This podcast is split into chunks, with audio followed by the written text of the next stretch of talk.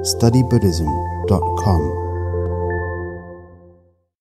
Buddhism and Evolution by Dr. Alexander Berzin and Matt Linden. Darwin's theory of evolution looks at the process of natural selection and how the biological bodies of species change over time.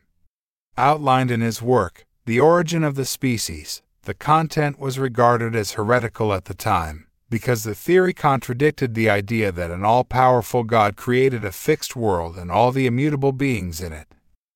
While even today the theory of evolution sits uncomfortably with some religions, there is nothing in the Buddhist teachings that contradicts the general idea. In fact, for Buddhists, the theory is entirely concordant with the Buddha's teachings on dependent arising, not creationism, and the first of the four hallmarks of the Dharma, impermanence. Phenomena are constantly arising and evolving based on a multitude of causes and conditions and it would be strange if humans and animals alike were not part of this grand flow of non staticness. This isn't to say that the Buddhist idea of time and evolution exactly corresponds to that of Darwin. Darwin's theory concentrates on the biological and physical bases with which sentience can arise, and although there is the idea of increasing awareness as life forms become more complex, it doesn't go as deeply as the Buddha does with descriptions of the evolution of awareness from the lowest life forms up to the full enlightenment of a Buddha. Also, Darwin speaks of the evolution of the awareness of species as a whole, whereas Buddhism speaks, in addition, of the evolution of awareness in individual beings. Furthermore, Darwinian evolution has a gradual and constant improvement, that is, beings progressively and positively develop into forms that are better for their survival and ability to produce offspring. Buddhism teaches that any sentient being can be reborn in a wide variety of forms, and this process is not one of linear improvement. Individual beings and whole species can regress depending on karma, causes, and conditions. Thus, although the details differ, the principle of evolution is found in both systems. Now, let's look at the evolution and disintegration of the universe. According to scientists, the Big Bang, a huge, rapid expansion of the universe that occurred 14 billion years ago, is the beginning of time and created the basis for our planet to form 4 billion years ago. Over time, hydrogen gas developed into various stars and planets, and on this particular planet we now call Earth, single celled organisms arose. These then grew in complexity to the various advanced life forms we see around us today. Scientists also say that, after billions of years during which the universe expands and evolves, the universe will come to an end, and they postulate several different theories of how that will happen. The Buddha discussed the evolution and eventual disintegration of the universe in the Knowledge of Beginnings Sutra known in Pali as the Agganna Sutta. There, he also looks at the buildup and eventual degradation of the environment on our planet, as well as the arising of different life forms and their eventual extinction, and the development of different societies and their eventual demise as well. One difference between modern science and Buddhism, however, is that the Buddha said that the arising, abiding, and perishing of the universe is just one part of a cycle of many, and that time has no beginning or end. The sutra says, Sooner or later, after a long period has passed, the Vasetta, this world devolves. But sooner or later, after a very long period has passed, this world evolves. At that period, Vasetta, there is just one mass of water, and all is darkness, blinding darkness. The moon and sun are not manifest, constellations and stars are not manifest, Night and day are not manifest, months and fortnights are not manifest, seasons and years are not manifest, male and female are not manifest. Beings are just classified as beings. Here, we can see that the Buddha quite clearly talks about the cycles of world systems, along with a mention of beings. The sutra continues with how genders appear and how societies develop with a range of different classes of people. It then describes how the environment and beings in it come to degrade and disappear. From this sutra, and from the Buddha's teachings on dependent origination and impermanence, we can see there is no contradiction in accepting the scientific theories of the Big Bang or any of their theories of the end of this universe. The evolution of bodies. Now, let's look more closely at the evolution of biological bodies. The theory of evolution is clear on this. All of us evolved from single cell organisms. Darwin's theory proposes progressive evolution, in which beings evolve in an upwards fashion. In other words, there is an innate tendency to evolve only in an improved way. Here, we are only talking about the physical basis, because Buddhism would say that there is a great difference between the physical life forms on the planet and the continuity of the mental continuums of the beings that are reborn in them. There used to be dinosaurs roaming the planet, but now they are extinct.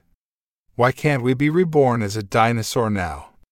According to the scientific theories, some 66 million years ago, a cataclysmic event led to the extinction of dinosaurs, but not mammals, like us humans, who later flourished. Darwin's theory would say that dinosaurs didn't survive the survival of the fittest race, and thus they were wiped out. From a Buddhist point of view, there needs to be the appropriate circumstances available for karmic forces and potentials to ripen. The circumstance to be reborn as a dinosaur simply does not exist at this moment in time here on this planet. Instead, we have a variety of other physical bases available for rebirth. These too are subject to change over time. Of course, if there are dinosaurs currently present on some planet in another part of our universe, Buddhism would accept that we could be reborn as a dinosaur there. During a discussion that His Holiness the Dalai Lama had with scientists, he was asked whether computers could become sentient beings. Could computers one day have minds? He answered in an interesting way, saying that if a computer or a robot reaches the point at which it was sophisticated enough to serve as the basis for a mental continuum, there is no reason why a mental continuum could not connect with a purely inorganic machine as the physical basis for one of its lives.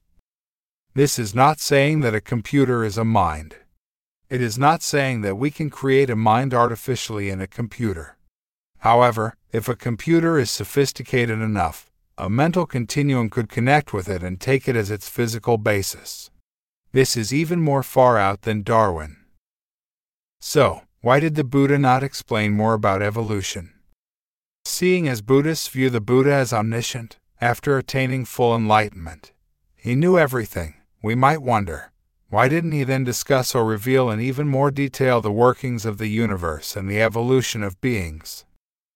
In general, everything the Buddha taught has the aim of furthering us on the path to liberation and enlightenment. Thus, his purpose in describing the vast cycles that universes and the beings in it go through was to help people realize the rarity of the precious human rebirth that they have now. By appreciating its rarity and the difficulty of obtaining one again, people will be inspired to take best advantage of their present situation to work toward these spiritual goals. Buddha did not come to this world to teach us cosmology or astrophysics pondering issues that are irrelevant to that aim is seen as a waste of time and energy. Especially when our minds are filled with confusion and we are driven by disturbing emotions, to ponder about the universe and the number of sentient beings within it, especially when based on our belief in misinformation about them, will just sidetrack us from our aim for liberation and the ability to help others. We might end up with even more confusion. There are several stories from the Buddha's life that illustrate this point. For example, the Buddha was asked about whether the universe is eternal or not, and whether, after death, the self continues to exist or not. In all of these instances, the Buddha chose to remain silent and not answer. In the end, the Buddha said that when people are confused and believe in things like creation and an unchanging, created soul, any answer he would give would just compound their confusion. If there is no such thing as an unchanging, created soul, what sense does it make to question whether the number of such souls is finite or infinite? This in itself is a great teaching. After all, does knowing the size of the universe or number of beings in it, even if we have correct information about how they exist, help us overcome our suffering and problems? Does it aid in benefiting other beings? The Buddha said that we'd die before we'd manage to resolve any such questions, wasting the precious life we have. Such speculation, while perhaps fun, doesn't really help us. What is important is to recognize the reality of our present situation and to take advantage of the rare opportunities we have. Understanding that we are actually in samsara, but now have a precious human body and mind, we can use them to overcome suffering and help all others. We can practice the methods that lead us to full enlightenment. And, once we get there, perhaps we'll have our answers to all of these unanswerable questions. Thank you for listening to Study Buddhism, a project of the Berzin Archives. For more articles, videos, and audio resources on a wide range of Buddhist topics, please visit our multilingual website at studybuddhism.com.